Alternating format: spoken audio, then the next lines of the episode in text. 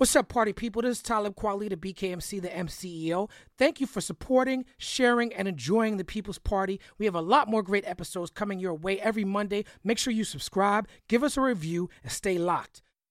There's so many people that influence what I do, you know. Um, I wasn't into Jay Z when I was a kid. Mm-hmm. I didn't understand it. I was like, why everybody like Jay Z so much? Right. And I didn't get it. When I got older, that's when I started peeping. And I'm like, damn, okay. Okay. I see why. Right. Okay. Oh, he's, okay. he's the guy. He's Right. the guy. Right. for sure. Warn you. Look what we done started. Look at what we done started.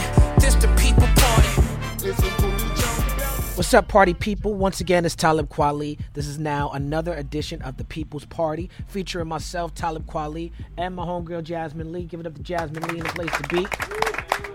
What's up, Jazz? Hola, how are you doing? Good. How you doing? I'm feeling good, pretty in pink. Yes, you look very good and very warm and cozy in that snuggie that you got on. See how I got that compliment out of you? Today's People's Party is very interesting to me. It's very exciting to me. We are going to talk with an artist that I am very, very, very, very excited to talk about. This young man has just started his career. We've had a lot of OGs on the show, but we needed to have some fresh young blood on the show. And um, he's been making his name in the mixtape scene online, doing his thing, working with a lot of artists, going on tours and everything.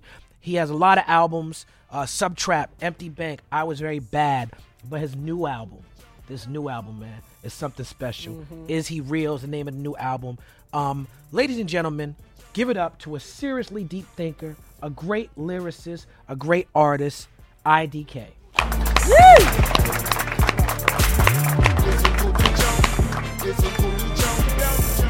oh, he's a gentleman. I like that cap, bro. Yeah, thank you. This is a collab I'm doing with uh, New Era. Okay. Yeah, we A little Washington DMV national. style. Exactly. Okay. PG County. I learned this from Wale. Wale came. Wale was the first one to do this, like as a rapper, with Uh-huh. a Washington Nationals hat. So, Okay. you know, I got that from him. Shout out to Wale. Yeah. I was on some some of them early Wale mixtapes back Oh, in the yeah? day with Ninth Damn. Wonder and all that. That's crazy. You from the DMV, Yeah. like Wale. Mm-hmm. What was it like growing up there? Um. So for me, it's like I grew up in PG County, Maryland. Crib. Yeah. Oh, you from PG? I was born there. Oh, that's fire. Okay. True. See, I didn't know that. that's amazing. I've amazing. lived many places. Yeah, I, I um I'm from PG County, Maryland. So the specific part that I'm from is called Glendale. It's right between Glenarden and Bowie, right? Um, the area that I grew up in is is kind of like um unique because I would say you know how like everyone is talking about um gentrification right mm-hmm. now and all of that stuff that's happening with that. Mm-hmm. My neighborhood is the result of gentrification. So mm. people would get moved out of DC mm-hmm. and move to like where I'm from. And what people don't really understand is like that's like okay, yeah, you move the people out and you start a new thing here and this area is this way, but the mentality still moves. Mm. So I grew up in a, a neighborhood like middle class houses, like three hundred thousand dollar houses.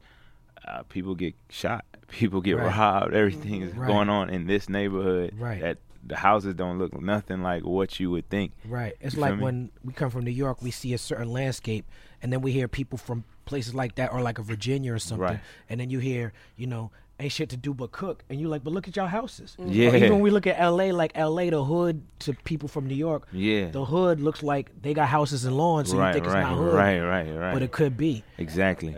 Now you say you was um in a middle class situation, but you say that you went to a really bad school. Yeah, I was like in the, I was probably in the worst at the time, the worst school in PG County. How did that happen? That's because of the school zones. Hmm. In PG County, especially in that time, any public school you go to was going to be bad, Mm-hmm. no matter where it was. The only way you're not going to a bad school is if you're going to a private school. Mm-hmm. So literally, I was like living where I was living, but I'm catching a bus and I'm going to Duval, and it's like all the hoods and different people from like Landover, Kentland, and all these different places. Mm-hmm. They're there. You feel me? And I never got good grades for real. Mm. So if I don't get good grades and I'm in a bad school, I'm gonna relate to the other people who don't get good grades, Right. and that's just happen to be the niggas from the hood. So, Right. your name IDK stands for ignorantly delivering knowledge. Yes. And I think that's a brilliant name. Thank you. Um, I often talk about hip hop, certain types of hip hop being like a Trojan horse, Mm-hmm. where it's like you know, you have to like fool them with the Trojan horse, but once the horse gets into the city, Right. the knowledge comes out. You Yes, know what I'm saying? 100%. Um, I feel like that's what you were doing. Yeah. Um, how did you come up with that name? I was in jail actually. I was in state prison Hmm. in Maryland, and I was um at when I was in jail, I was a tutor and I was a barber. Oh wow. So everybody kind of knew me. I was cool Skills. with all the all the gang members. I never had to join no gang. I didn't have to Right. turn Muslim. None of that. You found a skill that was useful to everybody. and everybody liked me because Right. I was myself. Right. I didn't try to act like because by that time this is my third time in jail, Mm-hmm. and by that time I was already really in college and all of that. Like I was, I was actually doing. The, I was on the right path. Mm-hmm. Let me just say this real quick. When I went to jail, I went to jail at 17. I got charged as an adult. I was in jail for four months, and then I got out, and then I got sentenced to 15 years suspended to three, and they made me do three years on home detention. I went to school after that. I had a job. I was working at Best Buy. I, I was like getting my life together. I never got in trouble again, but a violation for not paying my home detention got me back in jail. And then for not paying. not paying. it's paying. a cycle. You go to jail for being poor often. Wow. Listen, so I'm going to jail. I'm talking about I never got in trouble again. I'm on the right path. I graduated. I'm in college. Um, um, I have um, um, a job, and because of not paying, I'm back in jail. And uh, I got out because my lawyer, we had like some lawyer, uh, some lawyer that didn't give a fuck. He was talking about, oh yeah, you have a violation, so you can't get a bail because you have a violation. They don't give bails when you have a violation, so we can't get you out of jail. You're just gonna have to sit there until your court date. I swear to God, everybody was telling me that too. I went on the phone and I called the commissioner's office every day. I even built a relationship with the person and I told him like, look, I need a bail because I'm in mm-hmm. school. I'm about to mm-hmm. fail my classes. Mm-hmm. I really like I'm not really even supposed to not like look what I'm in here for. Right. Like I ended up getting the bail myself, Right. not my lawyer. And I got out. Mm. I was out for two months. I went back to jail um, because when I went to court, the judge was like, "Look, man, we gave you a slap on the wrist. Mm. You couldn't do this, so you just have to do the remainder of your time, which was a year in prison." Because the thing is, usually you do 18 months in jail, but because my sentence was three years in total, even though I did most of it, the the totality of the sentence made me have to go to state prison. Keep in mind, I never got in trouble ever again Right. since the first time, and I was 17 years old. Right. I was charged as an adult. And what was the charge? It was armed robbery. Oh. Yeah. Um, the that system that you're describing, you know, we had Patrisse Cullors, who's one of the founders of Black Lives Matter. and She talks about how in L.A. County they make a trillion dollars a year just off bail. So Wow. the bail is a for-profit business, Yeah. and then also, you know, they get the state gets money for everybody that they mm-hmm. have in jail, Yeah, right? So the state's making money off of you. So you mm-hmm. saw the prison industrial complex up close. Right. Whereas a lot of people just talk about it. You mm-hmm. saw the for-profit prison industry working up close. Listen, I worked in a warehouse at the, the end of my sentence, and I was lifting boxes, doing all this other stuff. I think I was making thirty cent a day, mm. or Slave labor. something like that. It was mm. like that, or like thirty dollars a, a month. Right. The Thirteenth talks about that. How the prisons are just legalized slavery. Mm, That's they- literally it's what new it is. slaves, for sure. Like they're giving you something, so they like at least they say they paying you something. Right. but, Right. Like what am I doing with thirty dollars a month? A, a, a, a pack of noodles costs one dollar. Mm-hmm. Right. A pack, like not the ten pack. Right. One, One pack, pack. costs one dollar. Man. So you said that you um. Go ahead. What you say, Jay? I was just saying, think about because you were saying that you got out because you were you knew to call the commissioner over and over and to plead your case.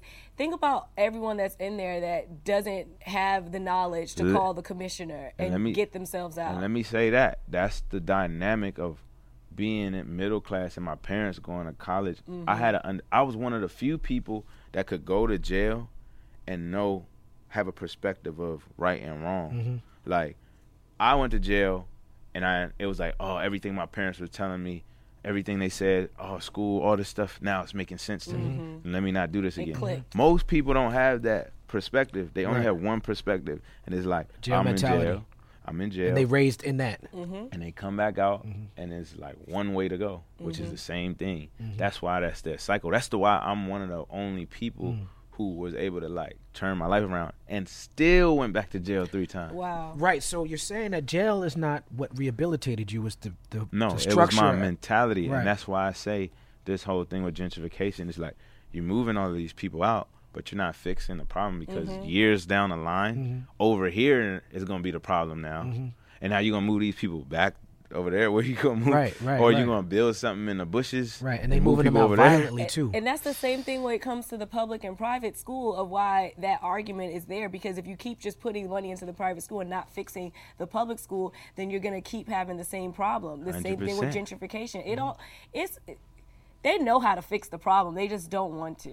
Yeah, um, and you know, I'm not the most political person at all. I'm only going off of just what I see and what I think mm-hmm. and my instinct and critical thinking. Mm-hmm. I, I I think like a lot of it too is like greed, not wanting to put money into things like that because maybe it doesn't benefit them.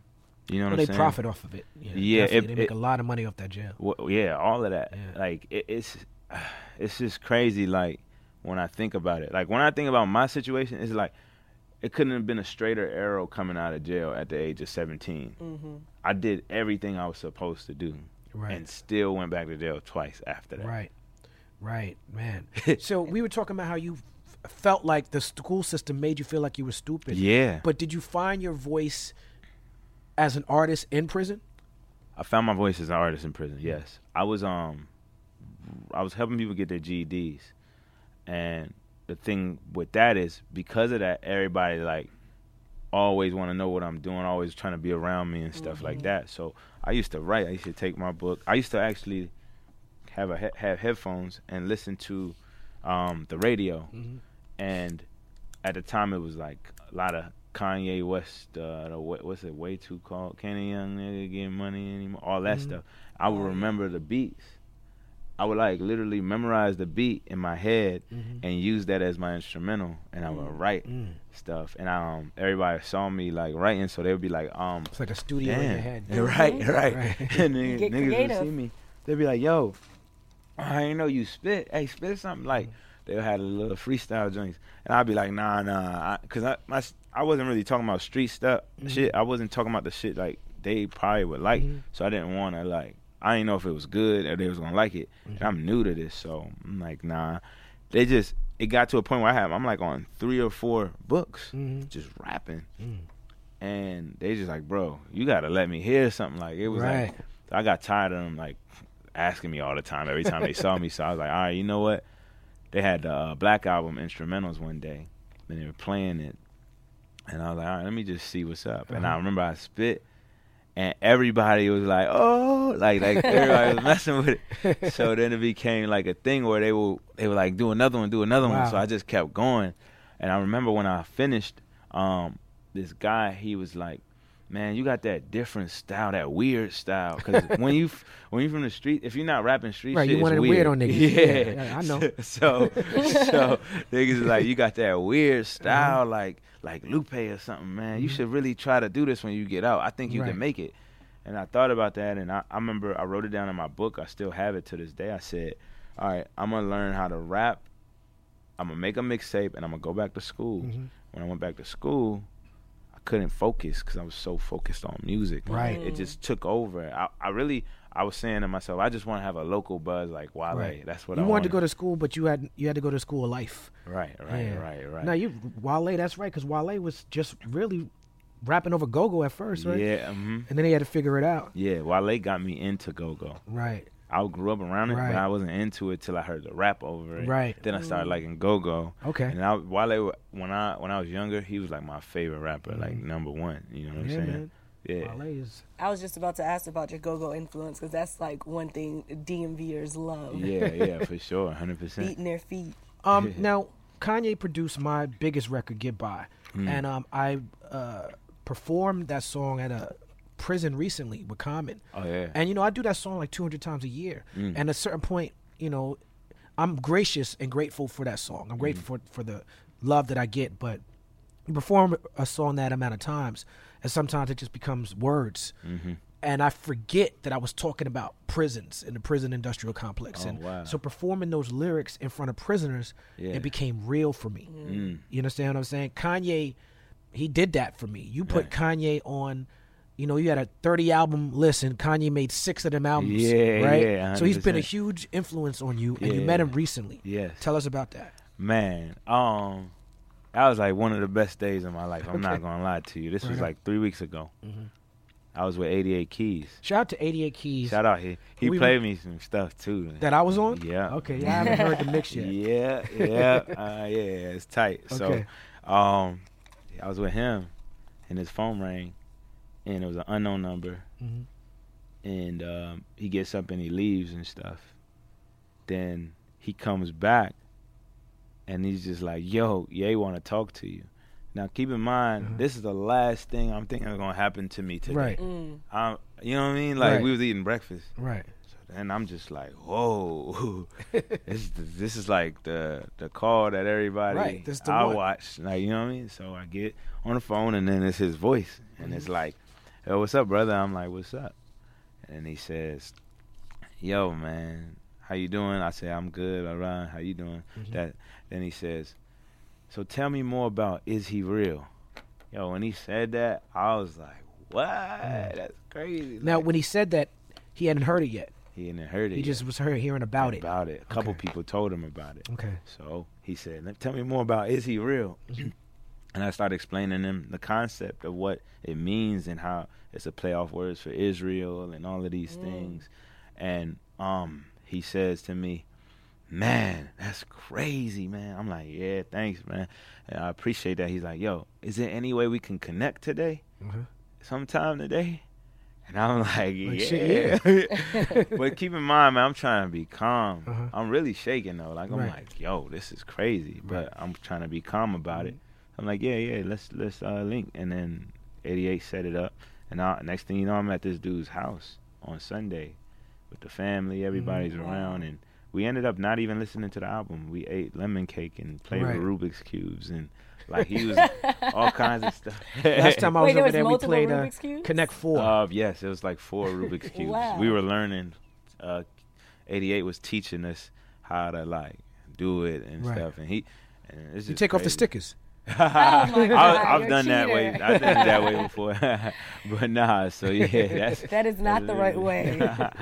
that's literally what happened though. So Um, Yeah. I like the fact that you stay connected. yeah, Um, through, I mean, Kanye. Kanye is a exception to the rule because Kanye, um, he was one of the first to really do it on a mainstream level, where he was like rocking with me and Yasiin, and then he was also rocking with Rockefeller and them. Mhm, Um, you know, I feel like there's a lineage there, though. I feel like there's like Jay Z, what Jay Z was able to do, Kanye did that, and then after Kanye, you got like Drake, mhm, and then you have like you know Kendrick and Mhm. Chance and them, Mhm. and now you have people who will come up under all of that, right. mhm. and the barriers are completely broken down. Right. When Kanye first came out, it was revolutionary.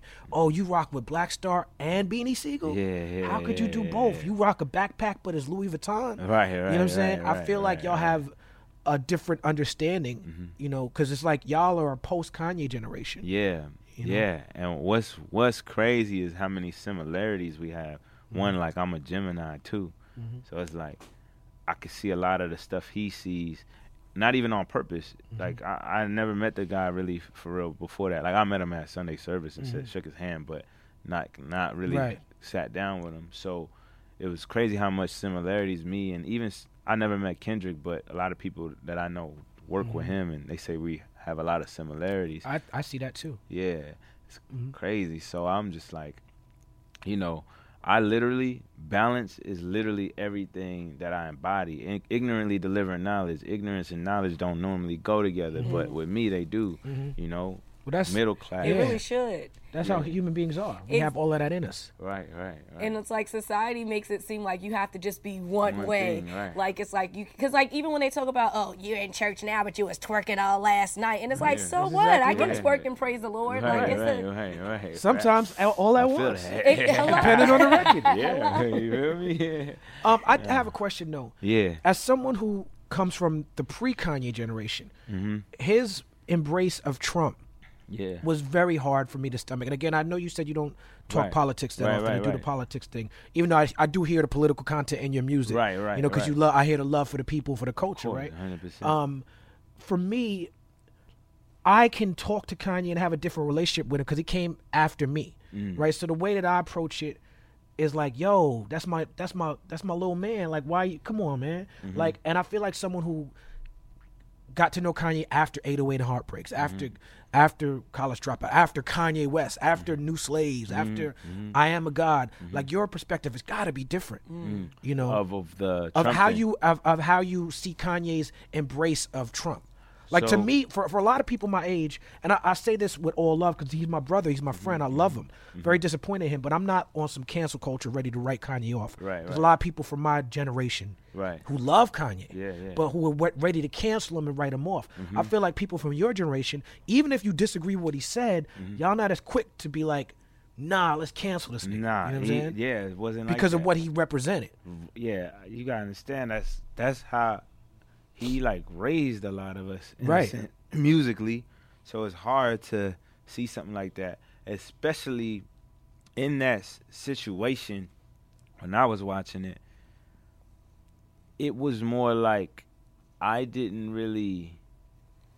When I got to like pay real attention to it, Mm-hmm. it's gonna sound crazy, but I kind of understood what he was trying to do. Mm-hmm. I just don't think he uh, executed it in a way where everyone could comprehend it. I, I totally agree with that. Because I didn't have say I have some things that I say, Mm-hmm. some philosophies that if your mind isn't on that wave, Mhm. you're not gonna see it that way. It's gonna Yeah. be like weird to you, and I think that made people feel like I think he was just trying to prove that it's okay to Think go against. Yeah, I think that's exactly it. He was challenging everyone's idea of what a black man Right. should and could be. Right. The only reason why I don't like Trump, Mm-hmm. mainly, well, no, I'm not gonna say that because I've seen certain things where I'm The like, yo, my only nigga, you gotta relax. Right, right, right. I've seen things, and it's funny because things that I've seen, I don't even remember. I can't tell Mm-hmm. you what they were. I just remember seeing them like, yo, what's wrong with this dude? You know what I mean? But it's mostly because everybody else is like, nah, Trump, Trump, nah, nah, nah. Mm-hmm. I don't pay attention to politics. You feel me? So I'd like, I'm more so like, the things that I've caught definitely help Right, me right. say like I don't fuck with them, but Right.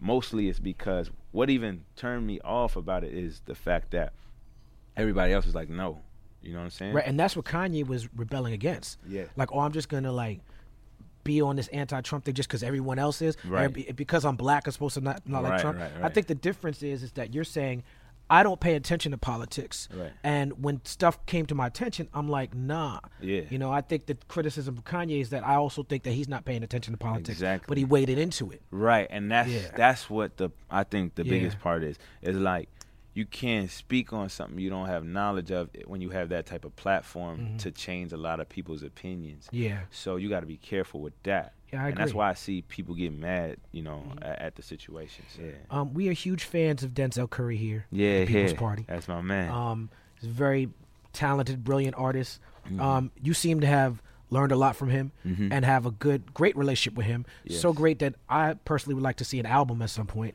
Aha, everyone's Uh, I saying feel that. like yeah, y'all have a yeah, great yeah. chemistry. Yes. Um, but what what can you tell us? Give us some stories about Denzel. Um, so with Denzel, man, one thing about him is it's very rare to find somebody. He's a pure person, almost to a point where it could be looked at as naive to the world. It could be looked at as almost dangerous because of how pure he is. Somebody might think they could take advantage of him. Mm. So you are protective of his spirit. Of course, Yeah. he's one of the few people, but he also is smart. So mm-hmm. it's not like everybody will just do that. But he doesn't. Um, he there's very few people that are like that, mm-hmm. man. Like whoever raised him, however he was brought up, he did really a really good job.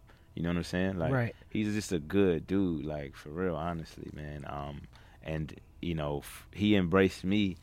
Uh, he reached out to me, and he's the type of person you could have like five followers. If he like your music, he's gonna say something to you Yeah. in public and do a song with you. Yeah. you know what I'm saying? I noticed that with the generation that you're a part of, it's a lot less of that. People are, are not as industry minded as they used to be. Back in the days, it was like, you're not in the industry, Yeah, I'm not fucking with you. yeah, You know what I'm saying? And hundred it's- percent, that's changed a lot. a lot, man. Um, artists are taking their destinies in their own hands a lot. Mm-hmm, Um, and you guys are, you know, real smart, man. Like like you you called Denzel smart, but his intelligence comes through in his lyrics. Mm. Yours as well, JID. Mm-hmm. You know, there's a lot a, a lot of new cats who are coming with smart, intelligent lyrics. Right. Um, what are your influences for that? Lyrics? Mm-hmm. Man, where do I begin? My first rap album ever was Get Rich or Die Trying. Okay, That's crazy, right? that's a big album. It's a big album. Yeah. That was my first one. Okay, And then he got me into really Eminem. Mhm. And then I got fifth grade, I got college dropout. What, I'm trying to figure out your age here. I'm like, I don't typically feel like the young one. I mean, like the old one. I'm like, wait. oh man, nah, I, I um yeah, I had college dropout, and then that like all that created, not knowing really, uh, created like the foundation of my lyrics. So when you look at my music today, you can see a little bit of all of these people, man. Like it's so many people that influence what I do. You know, um, I wasn't into Jay Z when I was a kid. I didn't understand it. I was like, why everybody like Jay Z so much? Right. And I didn't get it. When I got older, that's when I started peeping, and I'm like, damn, okay. Okay. I see why. Right. Okay, he's okay. he's the guy. He's Right. the guy. Right. For sure. So you know that's another part of my um. It, but it came later, like influences. But it's it's mostly like those those albums were like the foundation of what built me, mm-hmm. and so because of that, I started always wanting to be witty with my pen. I mm-hmm. always wanted to say clever things. Mm-hmm. My whole my whole basis of me writing music was always about saying clever punchlines. Period. So yeah. yeah, y'all be out here trying to out rap niggas for real. a a lot of people don't be on that. Like I know Yeah. like people be like, we had Ras Kass on. He was like, "How is it that the thing that you're supposed to be good at, no one cares about? Like if you're a race car driver, you can't get on a track and crash the car. Right, you, right, your career right. be over. Like mm-hmm. how's no one caring about writing? But people, I mean, I think that it's just like the mainstream doesn't care as much because, mm-hmm. as you were saying, like w- with this generation of rap, if you if they would have had social media back when you came out, you probably would have been as big as uh, Fifty Cent and Kanye were at that time. I don't yourself. know. Rawkus was Jared. Y'all was spending some money to try to get us to that level. There was no Instagram though. There was. There We was, ain't have no Instagram. You couldn't though. push your own music like today. I today. couldn't do no pimping curlies or none of that. Yeah, today you can put out a verse and it can go viral, and then you know people are going. You have your own SoundCloud that you own that people can go and look at your music. They didn't have that back then. Yeah. I mean, I remember I was reading something, and then they said the best way to get people's attention is through sex, violence, or to rebel. Mm. Those are like the three things that you have to mm-hmm. do to kind of gain a mass following. 50 Cent was straight violence. Oh yeah, You feel me? Fifty Cent was wearing a bulletproof vest to shows. Listen. You would go to shows like, is someone gonna get shot? Right, right, right. Just- that was me- the show. You, want to be real? If you mm-hmm. really think about it, right? Mm-hmm. If you take the average black kid when 50 Cent came out and you like really think about it, 50 Cent was our superhero. Mhm. That's that was He our took Marvel bullets. character. Like Yeah. nine bullets. He has this crazy story. He took mm. nine nine sh- bullets. He's swole like mm-hmm. you know what I'm saying? He looks mm-hmm. like a superhero, mm-hmm. but that was like the black superhero for kids growing up. Right. You could go buy the G Unit tank top. Tank like top. Your, your cape. If You only he me? had the superhero attitude. I mean, he does. You know, if you Does read, he? he has like a Marvel comic superhero. He's a bully. Yeah. He's like Tony Stark. Is he? I didn't know him as a bully though. Well, I just knew him as. It's funny. He made me not like Ja Rule. I didn't even know why I didn't like Ja See, Rule. bullying. But I didn't look at it as bullying back then. I just looked at it as, bruh, like he's the goat. The goat. Like I'm trying to like be like him. You know what I mean? Now you were being influenced by Fifty at that age. Yeah. Years later, you put out albums with MF Doom and Del the Funky Homosapien. Yeah. You know, yeah. that's mhm. more my lane. Yeah, yeah. What made you want to do that Pizza Shop remix with them? Man, I heard the beat. I'm so what I listen to is so diverse, and I have I have like phases.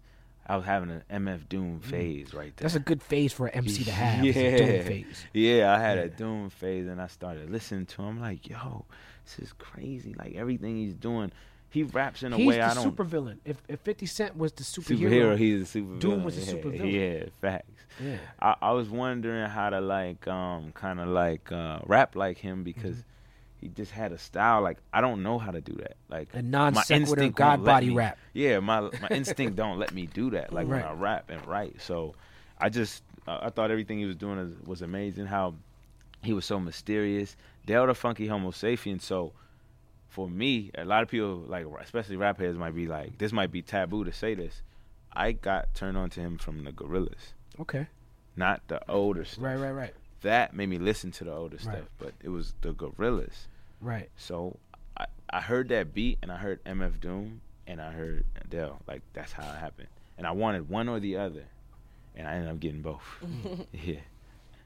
That's dope, man. Yeah, yeah, That's like really fuzzy, lo-fi underground hip hop shit. yeah. You know, yeah. it's very different from some of the trap sounds and Yeah. other things on your record. Now, with this, the way you release music, you're talking about SoundCloud, right? Mhm. I listen to your music on Spotify. Mhm. Um, back in the days, we would get CDs and open and read the credits and be like, "Oh, this person produced this." Mhm. I don't feel like the engineers and the producers are getting credit in the streaming generation. Yeah. Do you agree with that? I agree. Um, what I will say is Spotify is starting to do that now. Okay. Where they're putting the writers and all that in the if you go to the info. Mhm. So if you care enough to do that. But you're right. You know, when I was in jail, I had three albums. I had The Chronic, I had Take Care, and I had Watch the Throne. And I was look through. I mean, I ain't got nothing to do. Right, you I'm read looking all the through that credits. whole thing. Right. You know what I mean? Because physicals ain't selling like that no more. We don't. Isn't that same experience doesn't exist. Mm-hmm. However, Genius and people like that, they're doing the best they can. I Mm-hmm. won't say a great job because they got my credits a little messed up. but Right. They're doing the best they can Right. um uh, um to kind of fill that void for the internet Yeah, I feel like maybe the onus is on us, the artists, to care. It's crazy because when you used to get a CD, it used to be so much fun opening it up and going straight to the thing, and sometimes it'd have the lyrics in it, and it's just like you don't have that experience anymore. We don't even have CD players. we don't have time. Right. We have time. There- There's Kind of. time. They just decided to, to like, technology has taken time away, but we, Well, we yeah, have the time. so that's what I mean. Like everyone has time if they want to make it, but it's hard to make time when your phone is buzzing every five minutes, and then something happened on Twitter, and then Right, Trump then Trump said this, and then you go here, and then so so dropped another album, and then what's his name is tweeting. There's so much stuff going on. Mm-hmm. Like just think about just your phone. And then you you talking about the rest of the world. Like back in the back in the day, like you got like what whatever's in front of you is what you're doing. Like you got mm-hmm. your job. Okay, I'm going to work. Not I'm going to work on my phone, seeing what's happening. It's like I'm going to work. Right. I'm I got my headphones on. I'm you know it's just so much going on, too much distraction. it is. I agree. Okay, so the project that you did that put you on my radar was I was Yeah. very bad. Yeah, yeah, Can we talk about that for a yeah. second? Let's do it. Where sure. was your headspace at when you made that project? Because it's very honest. You you had a project called Sub Trap, and Right, I right. read that it was described as suburban trap. Right, But I feel like when I hear your music, it feels more like honest trap. right, It's right, like you're right. talking about the things that people talk about in trap music, Mm-hmm. but you can't get to the end of the song without talking about the consequences. Right, know, right, being right, very right. honest about your experience. Yeah, uh huh. I think so. Sub trap was a lot of a little bit was my perspective. A lot of it was the perspective of different people that I met um, in my life and uh, in jail, like people who were drug addicts, people who were drug dealers, things like that. And I kind of created this world and these characters out of all of that. With um, I was very bad. The thing I wanted to do and create was I wanted to tell people about me. Mm-hmm. I had to tell my story. I felt like it was very important to like let people know who I am because if you don't know my story, nothing, my my stuff don't make sense to you really because how are you in college and but you were saying you went to jail and prison and you said you did this and you did that. It doesn't make sense. It almost sounds like a lie. Right. So it's a very order to- uniquely black experience. Right, right, right. Yeah. So it's like I had to kind of like let people know and lay it on the table. This is why I I grew up middle class. Mm-hmm. I did these things. I wanted to do this. I, I tried to. I got into this. I got locked up. My mom was the only person that had my back when I was locked up. All of these things, and then also letting people know my mother passed away. That was like the first time I ever introduced that.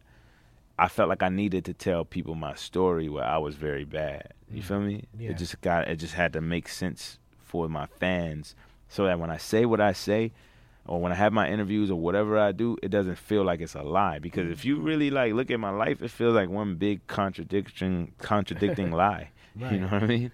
Um, no shoes on the rug. That's not the whole name of that record, right? Yeah, no shoes on the rug, leave them at the door. Leave them at the door. Yeah. Beautiful record. Thank you. One of the most brilliant records I've heard in recent memory. Thank you. Um, Thank you. not just hip hop wise, but just Wow. just a Thank great you. record. Um, you don't you talk about your mother passing away on that record. Yeah. You also talk about uh, you were born in London, Yeah. raised in PG, Yes. but are you you come from Africa? Yeah. Um, where where at? Which country? My mother was from Sierra Leone. Okay. My dad was from Ghana, but I didn't grow up with my dad. Okay. So my mother and my stepfather were from Sierra Leone. You talk about the bullying that uh, calling people African booty scratchers. Yeah, all that. Um, I'm an American born in Brooklyn. Yeah. But I remember the nativist kids back in the days. We Mm-hmm. Yeah. call we say the Haitians had Haitian body odor, and Yeah, say the yeah. Africans was African booty scratcher. Right, right. How has that informed you as an MC? Um, I- I can explain how, as a person, Okay, yeah, being a kid growing up, sixth, seventh, no, fourth, fifth, and sixth grade, going to school and not wanting to go to school because I don't know if I'm getting made fun of today. Mm. I don't know who's gonna talk about me. Do I have to? I have to have my own. Like I have to have my guards up. Like girls don't really like me because I'm African or I'm mm-hmm. dark skinned, and right now it's all about the light skinned dudes mm. with the braids, all that. And I'm African, so my parents not letting me get no braids, none of that mm. shit. Like you know what I'm saying? Like I had to like really deal with a lot of stuff as a kid growing up that most people really honestly shouldn't. Mm-hmm. And and you're not mature enough to brush that stuff off. You know what i'm saying? You're not there yet you're in life. Mm-hmm. You all that stuff every word stings. Mm-hmm. It made me want to be something so bad to get back all of the stuff that i felt like i should have had as a kid. Mm. All of the popularity and things like that that i wanted but i couldn't get. That's kind of like what drove me to be where I'm at as an artist. Like I remember it was eighth, seventh grade. My mother, my mother bought me a pair of Chuck Taylors and a pair of Air Force Ones. Those were my two shoes, mm-hmm. and I wore them joints to the ground, to the ground. Like I remember it was got to a point where I got made fun of so bad for them Air mm-hmm. Forces, man. It was like the Chucks started having holes in them and stuff. They were ashy black right, after a while. right. Then the wintertime came and my mo- my grandmother bought me the Charles Barkley's, but she bought a white pair. Mm. Okay. But it was like Christmas. winter. Yeah, it was Christmas. She bought the Charles Barkley's. It was, at, it was from Foot Locker and it came with the like Foot Locker sweats and I couldn't wait to come to school. Mm-hmm. I was like, but that's all I got. Mm-hmm. So I still got those two shoes and that. Then my uncle somehow had the Jordan 4s from 2001 that he just never wore. And this is when the 4s came back out. Mm-hmm. So I had the 4s with the Nike at the back. Everyone had the one with the d- Jumpman. Mm-hmm. So I came to school with them. I didn't even know they was mine. Right. I just saw them in my mom's room one day. Right. And I just pulled up like I'm gonna just wipe the bottom off and put it back. Like I wore I them joints. that. I wore them joints and I came in and I had the joints, but North Face was the thing. Right. Everybody had a Nextel and a North Face jacket, and I didn't have that. So I, I don't remember what I did. But I ended, oh, I remember what it was. I started buying candy, and I was like, I would go. So all everybody I knew, Thinking candy hustle. everybody I know, look, everybody I know, right? They would go to the store, they would go to the supermarket, and they'll buy a variety. They would buy the um, Twix, they would buy Snickers, they'll buy a bunch of like Airheads, and then they'll buy Bubblicious and all that. So they were selling variety. I realized I make more money if I simplify it. So I just only bought the four pack of Bubblicious for a dollar, and I sold them a dollar each. You feel me? Yeah. And that's all I was selling. So I was flipping that. Yeah. And I got Oh, my shit. North Face jacket. Hey. I we got should my change the name of the show on how, how to sell candy. How to- right. Talib Kweli. Did you, um, when you were getting picked on in school, did you ever like tell your parents? Like, did they know that you were getting picked on? No, hell no, I ain't telling them that shit. How do I even like? I- Right. do You they- I didn't even think they'd care. Like I, I don't. Yeah, I just Right. let it be. Because we think that, but it's like they went through the same thing, and I feel like that would probably eliminate a lot of like you know the suicide attempts today. Because like kids don't feel comfortable coming home and telling their parents, "Hey, I was picked. I was picked." Oh, on. listen, I, I'm I, I understand. I I understand that as a grown adult. Mm-hmm. But as a kid, I'm not thinking like that. I'm Mm-hmm. like, yo, I, I, what do I do? I, I don't really know what to do. I just have to go. Mm. I mean, I used to skip school because of it. Mm-hmm. Imagine being in the sixth grade, not going to class, hiding in your closet when your parents leave and all that stuff. I did exactly that. yeah. I did exactly that. Hide in the closet. I hid in the closet in the basement Yeah. and listened for my mother to drive off. Yeah. Y'all are bold. And then went right back upstairs. right. Y'all Yeah. are bold. But no, but so what it did though is like, so I started wanting more Mhm. to be cool.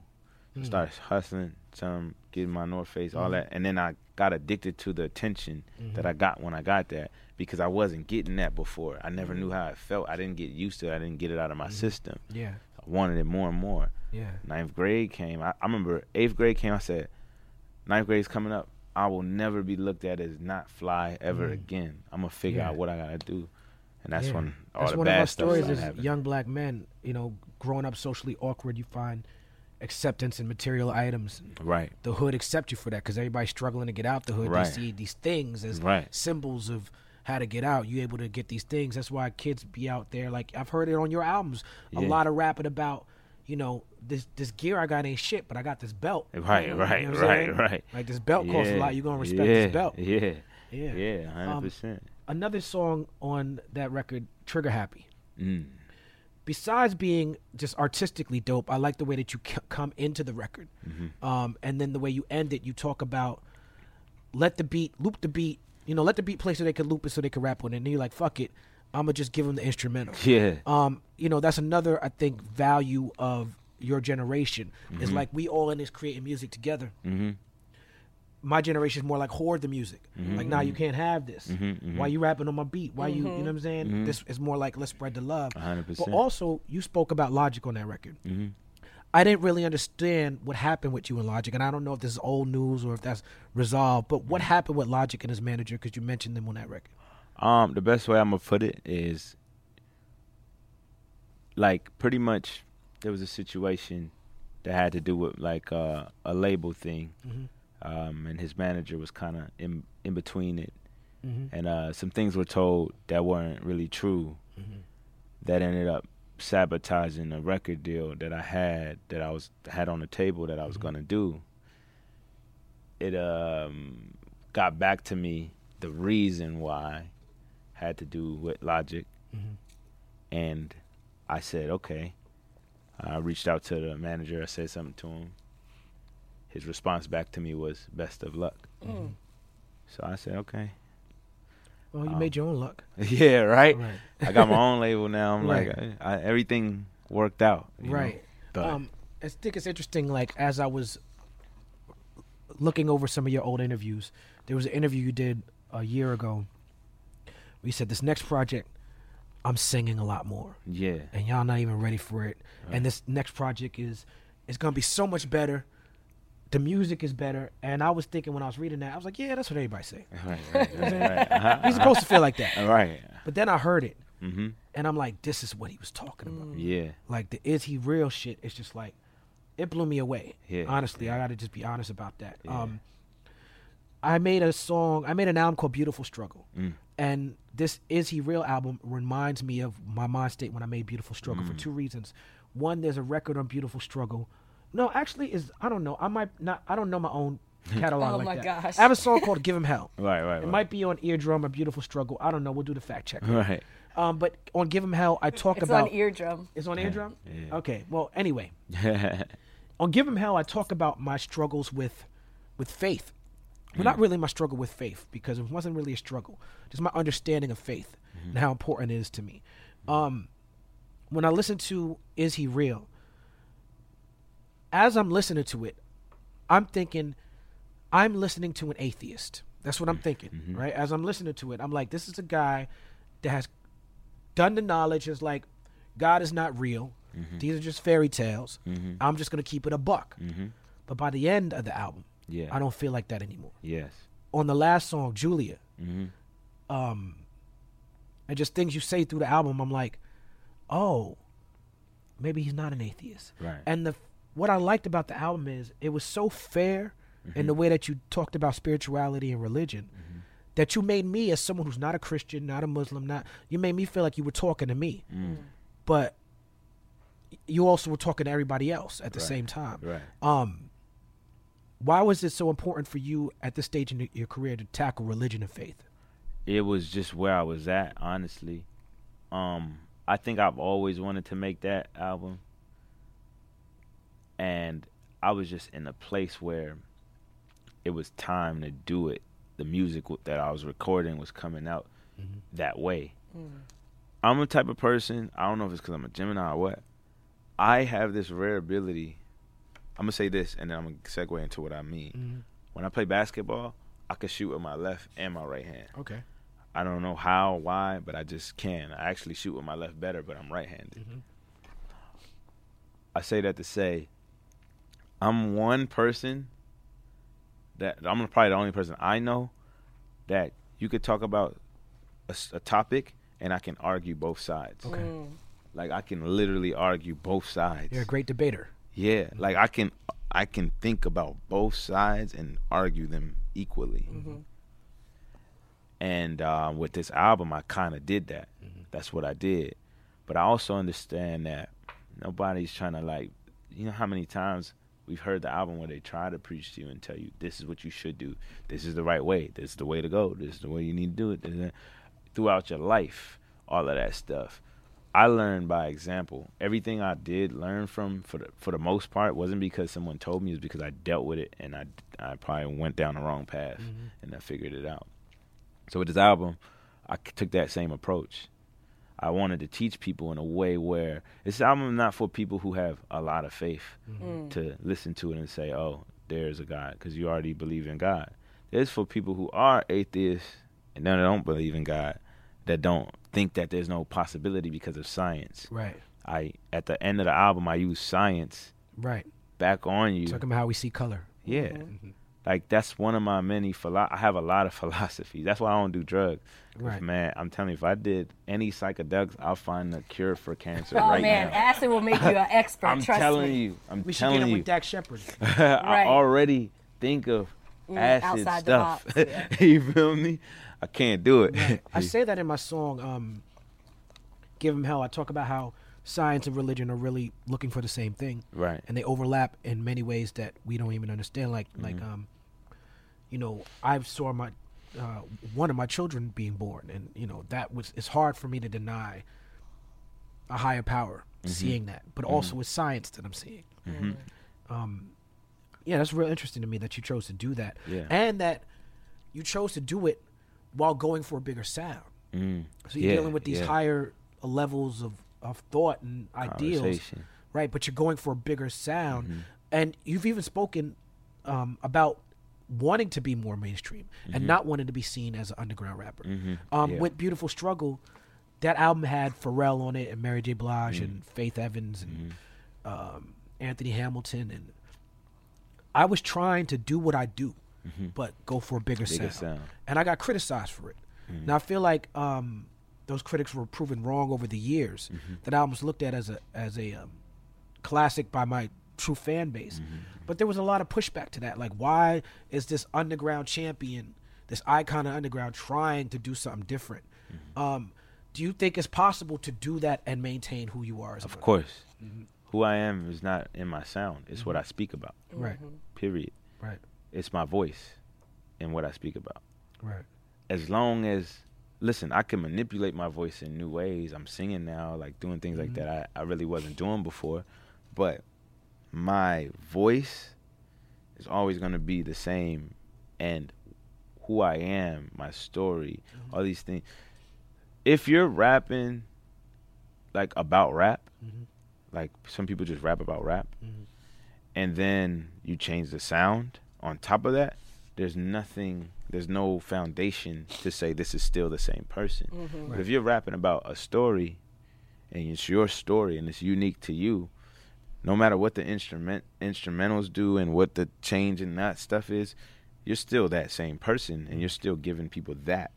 And I think that's the key in, in in doing that. You know, I think me, I was definitely going for a bigger sound, and I'm not saying going for a bigger sound is is in in the exactly well as it pertains to being more mainstream in pop, but I have an understanding of kind of how to dial back my lyrics a little bit and say a little less words because I know like I go I'll, I don't go to the club but I'll go there and listen to what's going on. Right. Or like a record like 24 does that. Exactly. Right. But but if you know how deep 24 really Yeah, is, yeah, it gets deep. Matthew 6 verse Mhm. 24. Mhm. That's what it is. It's about um the the uh, y- how you're not supposed to worship two gods, money and God. It always ties back to the faith. yeah. Every song, even the most ratchet song on your album, ties back to faith. right. Um, and I gotta congratulate you because you might be the first person in history since Pharrell Hmm. to get Pusha T to not rap about cocaine. Speaking of um, bringing things back to fame, now Pusha T is considered one of the greatest lyricists of all time. Yes. But let's keep it a buck.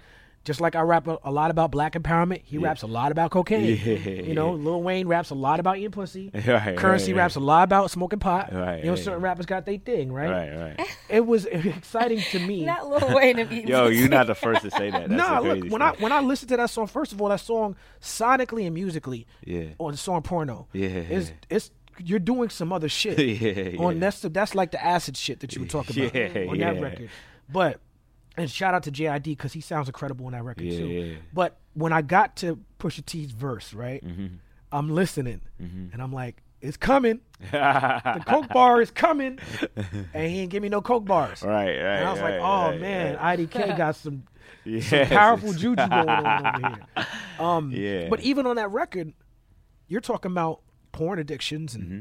you know being exposed at a young age, but you bring it back to the faith. Yeah. On that I said, the Bible say beating my dick and killing is equal, but that don't Mm-hmm. add up. Cause the amount of times that I milk my shit will probably be considered cereal. Milky cereal, baby. Gross. Cause they say beating my People my dick, age caught that just- LL Cool J reference. beat, beat my dick and killing is equal. Amount of times I milk my shit will be probably be considered cereal. That's Right. freaking. Serial killer. Yeah, we. Oh, Oh no, my bad. oh, Yeah, we got it. yeah, It was yeah, like it yeah. was like I don't know if everybody get it, but I'm, I'm serial, proud of got that serial line. killer. We, we, we got it here. yeah, There's but layers, man. I say that, and then I go into all this porn stuff, and then I say this: what happens when you get exposed to porn at the age of six, and then two really famous porn stars come in and do the hook, mm-hmm. and then Pusha T- T comes in, and then JID comes in, and that whole shit is just literally the mm-hmm. journey. Like it's like questioning: Am I wrong for things that I was exposed to? If the Bible is saying this is wrong, Mm-hmm. whose fault is it? Right. Is it my fault or the person that didn't uh, hide their porn CDs and, put it in a place where I could easily Right. get to it? You know what I mean? This is how great this record is. When I was li- listening to it for the first time, I kept having to go back to my phone because I kept thinking a new song was starting, yeah, and it was yeah. still the same song. yeah. I was like, okay, this is a big yes, statement. yes, yes, yes. Man, shout out to the Roots for that sample clearance. Mm-hmm. Shout out to everybody that I c- Milkbone. There was so many samples on that. joint. I knew, yeah. The rapper? The horn, that Pete Rock. And you know, when I heard it, I was like, that sound like the Pete Rock horns from Milkbone. Yeah, yeah. And it was. Yeah. Mm-hmm. So you were. So whose porn were you watching at six? Were you just like in the corner, like Should I, watching should I your say step- that? Oh man, It's a people's party. The people It wanna the people's party. The people want to know. It's a, it's it's. A, I don't want to put nobody on blast like that. Someone in my household had the porn, the the, the bootleg. You know what I'm saying? Booty talk. 92. Well, I would know. is where you were were you sitting there with popcorn enjoying porn with whoever you were with, or were you like hiding behind a couch, like trying to catch? I the think I porn? knew it was wrong. Oh, I just I don't remember okay. exactly, but I knew it was bad. Mm. I don't know how. I just knew it wasn't supposed to be. It was A feeling, a gut feeling. Yeah, as a kid, you know what I mean? Yeah. Um, now I want to talk about Julia. Mm-hmm. Again, it's a very powerful song. Yes. You make some very powerful admissions, not admissions, but you talk about your life mm-hmm. in very honest ways. Mm-hmm. You say that you. Is this the first time that you say that your mother passed away of AIDS on this record? This is the first time ever. Right. A lot of people didn't thing. even know. My friends, a lot of people didn't know. Like, uh, right. It's the first time. Was it like therapy for you? Yes. I say that it's it was therapy for me to write it and put it out. I mean, put it um, on wax. It was the reason why it's out to the world so it could be therapy for them. Mm. You feel what I'm saying? Yeah, a lot of us, how we grew up, we don't get to go to therapy. Mm-hmm. Music and, and art, a lot of people don't have their fathers. Hip hop mm-hmm. raises them. Um, I feel yeah. like you're sort of, you know, the result of that. Yes. And you're bringing therapy mm-hmm. to to the people. Have you ever gone to therapy? Uh, once. Didn't really work for me why do you feel it took you so long for you to come to tell everyone about exactly what happened to your mom? Like what? Um, well, it happened in 2016, so it wasn't that long ago when it happened. Then I had to come to terms with it. Then I had my internal battle. And you're already a public figure at this point. Yes. In the music world. Yeah, yeah, yeah. So I, I have this internal battle within myself that I had to get over. Then I had to get over it being something I don't want to talk about to anybody. Mm-hmm. That's another thing, you know, and it involves my family and a bunch of other people. So, but l- the way it even it wouldn't have come out if it wasn't for that instrumental. Shout out to Thelonious Martin. He sent me the instrumental. It had drums on it, and I was like, take the drums off. Mm-hmm. And it just felt like it was time. Mm-hmm. Like I remember hearing it and getting chills, and then also tearing up in the car from just the instrumental. So I said, you know what? It's time to talk about this this whole thing.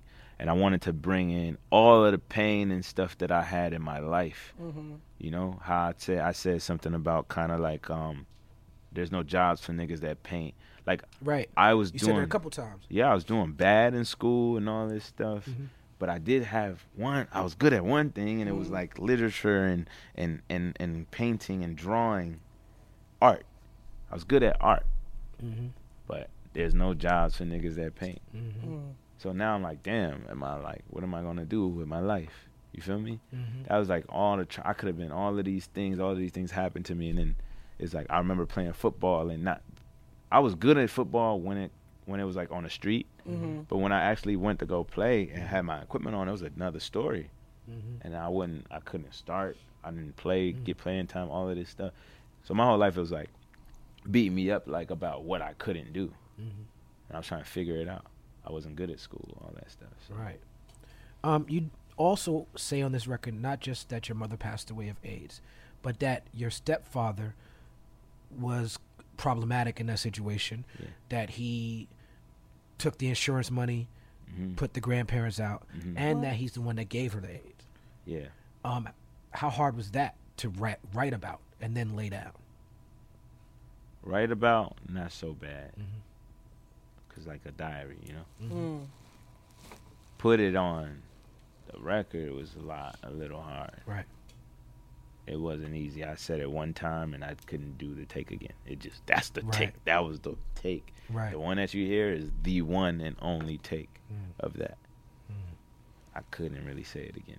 You want to share your stories. You want to be personable with other people, but then these stories are like they cut deep, like they hurt deep, and then it's once it's made into art, it's like you're hearing it over and over. Yeah. Again. And and the the thing about it though, I have to always remember, and a lot of people don't like to do this.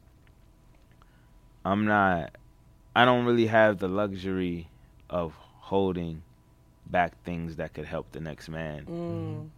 I am the first millionaire in my family. Mm. Congratulations I, for that. Thank you. I I have a lot I have a lot of great things happening to me that people would die for. Mm-hmm. And it's all because I was blessed with the opportunity or not just the opportunity, but the ability to put words together mm-hmm. and get paid for that. Right? Yeah. My I feel like because I got that, it's my responsibility now in return to give something to the world that can help people. Period. Like, mm-hmm. So when I have these deep dark secrets about porn, and, mm-hmm. oh, like what rappers be talking about beating their meat. Like right. you know what I'm saying? But it's reality for a lot of niggas. They might not say the shit, mm-hmm. but like, or learning or like seeing porn at the age of six, and then mom died because of this, and all of these things, and not starting in football and all these stuff, all this stuff. It's like, nah, I'm gonna keep it a buck. Like, I am supposed to be able to put this in my music mm-hmm. to help other people that might be going through stuff. Mm-hmm. You know what I'm saying? Yeah. And that's why I got all this money and all of this, this fame and all these things that I've dreamed of. Mm-hmm.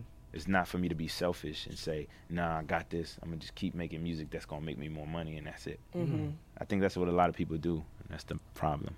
What's oh, yeah. interesting to me is you go from the story of not feeling smart in school mm-hmm. and not feeling confident because people was making fun of you for mm-hmm. being African mm-hmm. and going to jail and feeling like you messed up and I did very bad to now you seem very focused yeah. very confident. 100%. What frightens you? Hmm. What frightens me? I don't know anymore. Mm-hmm. I used to be mm. scared that I couldn't do what this guy's doing right here and his numbers is mm-hmm. more than mine and maybe I'm not supposed to be a a rapper, maybe I'm not good enough. Maybe I'm now I I don't feel that way anymore. Mm-hmm. So that fear is out the window. Mm. I just no fear. yeah, I just talked about the probably one of the scariest things to talk about in a song because mm-hmm. everybody's gonna judge you and this and that. I I don't I'm not worried about none of that. Right. I think I see the world differently now. Mm-hmm. Yeah. Mm-hmm. The world is so much more simple than we like to make it seem. Mm. We make the world seem so complicated. Wow, that's facts. I'm telling you, it's simple. My uncle such a wise man. He always says uh, not to make things personal because when someone does something to you and you feel like, oh, they personally attacked me, it's like it's never that serious. Yeah. It's this something that they just clearly didn't even realize. It says more Facts. about them than it does about more you. More about them. Mm-hmm. Yeah. Um, I was watching the Rocketman movie about mm-hmm. Elton John. Mm-hmm. I really enjoyed that. I recommend anybody who hasn't seen it. But there's a scene when he's working, he's doing like session work and um, for like black musicians who come to London. Mm-hmm. And his name is Reggie something or other. That's Elton John is not his real name. Mm. He took on that name, but the black musician, older black musician that he's working for, tells him, "You have to kill who you are to become who you were meant to be." Mm-hmm. Do you feel like you had to kill who you were to become who you meant meant to be? Yeah. Uh. Yeah, not kill as in erase, mm-hmm. but kill as in not worry about certain certain things that I worried about or not really understand who I am and be okay with that. Mm-hmm. You know what I'm saying? Mm-hmm. I don't think I was okay with who I was for a while. Right, because you had a quote where you said, um, "I didn't even really find out who I was until recently," or something yeah, like that. I'm yeah, paraphrasing. Uh huh. Uh huh. Basically, I had to like write down my whole life. For. I was very bad. I wrote down my whole life from beginning to end. Oh wow. I mean, to to current, you know, where I was currently at, mm. and um, that was the basis of what helped me create that album. Is he real? I wrote down a lot about faith and all that stuff to write this album. That's how I write albums. Okay. I write down like the whole story in my mind mm. and get it out and then put it together. Mm. I'm always interested in how people write um, just as an artist. I think that's a Someone should do a show on that. Just yeah, yeah. songs get written. Mm, nah, someone, or you know, don't give out you, your ideas. someone get on that. Cut that one out. nah, but I was gonna say the other thing. Um, I I feel strongly about. I think people look at me as a rapper and are surprised when I make an album like this, but that's because they're narrowing down what I am. Mm, right. I don't even think I'm not a rapper. I think I'm a producer, an executive producer, and I know how to produce music. I just know how to rap too. Right, rapping is just one skill. One skill right. inside of that, but even bigger than that, mm-hmm. the reason why I'm able to make these albums the way that I make them, I look at everything. I'm a writer, mm. and I know how to make movies. Mm. Like I'm good at movies. Like I'm good at film directing. Mm-hmm. Like that's probably the broader scope of what I want to get into later on. Mm. But right. I think like I when I think of my album, I think of it and putting it together like a movie. I felt like that sonically. with the DMX thing. Yeah. Like, you know, I saw DMX featured and I'm looking for a verse, but it's like you featured him as a preacher. Right. A lot of us who grew up on DMX or are fans of DMX understand that you don't get a DMX album without the prayer. And Right. That's a big part of it. On my show, on my YouTube, Vibrate Higher, I, I got to do a prayer circle with DMX. Yeah, Um, but in yeah. Mm-hmm. that, you know, you're talking about drowning in the thing before it, and then you're acting out the drowning as sonically it sounds like drowning. Yeah. hmm Do you feel like if you don't get this music out that you can't breathe? Mm. That that's kind of a, a good question. Like I guess so. You know. Um, originally, when I wrote it, it was about kind of like ice. Yeah, this water got me drowning. I'm drowning. Huh? Like I'm thinking, I'm talking about like all these things, these materialistic things that's weighing me down. It's got me drowning, and to the point where I I talk about all the bad things that I did. Talking about like I literally I was serious when I said I look at a woman's purse in church and want to steal it. Mm-hmm. I've done that before. Right, You feel me? right. um, and all that to go to this baptism. The baptism is the back and forth that you see in the album. Believing in God, not believing in God, believing in God, not believing in God, believing in God, not believing in God. That was that whole thing. Like that's what that really is about.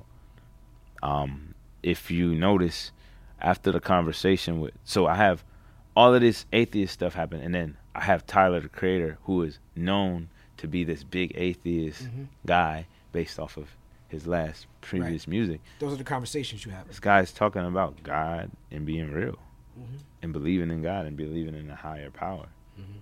And I say the line, I say, telling a man today the story of Noah's Ark Mhm. Is just as crazy as telling a caveman we built robot bitches we could fuck. Right. It's mm. one of those things that like think Right. about. The story of Noah's Ark sounds ridiculous. Mhm. Like, oh, we this is a boat, and it's like all two of each animal, and then go mm-hmm. on a boat, and then the water washes everybody mm-hmm. away, and then. But if you was a talking to a caveman, mm-hmm. and you told him, yeah, right now we got robot women that we can have sex Like, with, no. Right. like that sounds just as crazy as Noah's Ark. We don't know what happened back then. How do we know what really happened back then? Mhm. Because someone told us, Mhm. and they passed the story down from mm-hmm. generation to generation. I could tell you a story right now, and if I tell you that story right now, and you go to tell her that story, you're gonna forget something in the story, and it's mm-hmm. not gonna be the exact same Right. story. It's gonna be a game of telephone. I- Just Oh, I was about from to say right that. from right here to right here. Mm-hmm. Right. So you're talking about all these years? We don't know shit. That's why it's like when you talk about the your song "Is He Real?" Like the Bible, and I know Killer Mike uh, did this on his show, whatever. He was talking about rewriting the Bible because like that's a, a bunch of people that sat down, a bunch of white men that sat down and wrote stories out. If you rewrote the Bible today, God's telling people different stories than they were telling then, and it's still the same. Like things have evolved. I think religion is something we need to think about later. I think we need to focus on the idea of a higher power and God. I think religion, because religion is like the this is you, and this is religion, and then this is God. Mm-hmm. Mm-hmm. You're like trying to get here, but this mm-hmm. religion thing is Right. blocking you. Right. If you remove it and just go to, it's supposed to be this, Yep. and then you figure out what religion is. Right. Forget the have your, interpretations. It's, I, I remember being in the um seven years old, and I remember my parents was like, "Let's go to church today." I'm like, "All right." I hate church, but all right, whatever. Let's go to church. We're in church, and then we're chilling, and um, an hour goes by. It's usually hour service. Hours goes by. an hour. Lucky you. An hour goes by, and I'm still here. Two hours goes by, still here. Three hours goes by. I'm starting to get kind of hungry, Mhm. but I'm still here, and I'm like, kind of like, oh, when are we getting out of here? Mhm. Four hours goes by. Oof. Six hours goes by. He wasn't lucky. Nah, he wasn't. I thought it was gonna be. Twelve hours goes oh by. Oh, no. I was fasting for 24 hours. I didn't even know what the fuck was going on, because my parents were trying to tell me this is what you're supposed to do. Can you imagine that? Like that's gonna make you hate church. Yeah, without the rest telling of you your this life. is what we're doing. We're going to a 24 No, hour fast. even if they tell you, they're telling you, like, well, not necessarily telling you right away, but telling you, yeah, this is for God. This is Mm-hmm. you're supposed to do this because it's gonna make you go to heaven. What?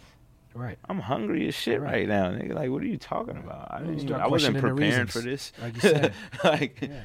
like what? That was a, one of the worst days of my life. Now, a lot of people add these sort of rules to sort of get you to be moralistic. To you have to have that sort of regiment to keep away the temptations. Mm-hmm. Um, you don't drink that often. You don't do you don't smoke. You Yeah. don't do drugs. Yeah. Um, I know.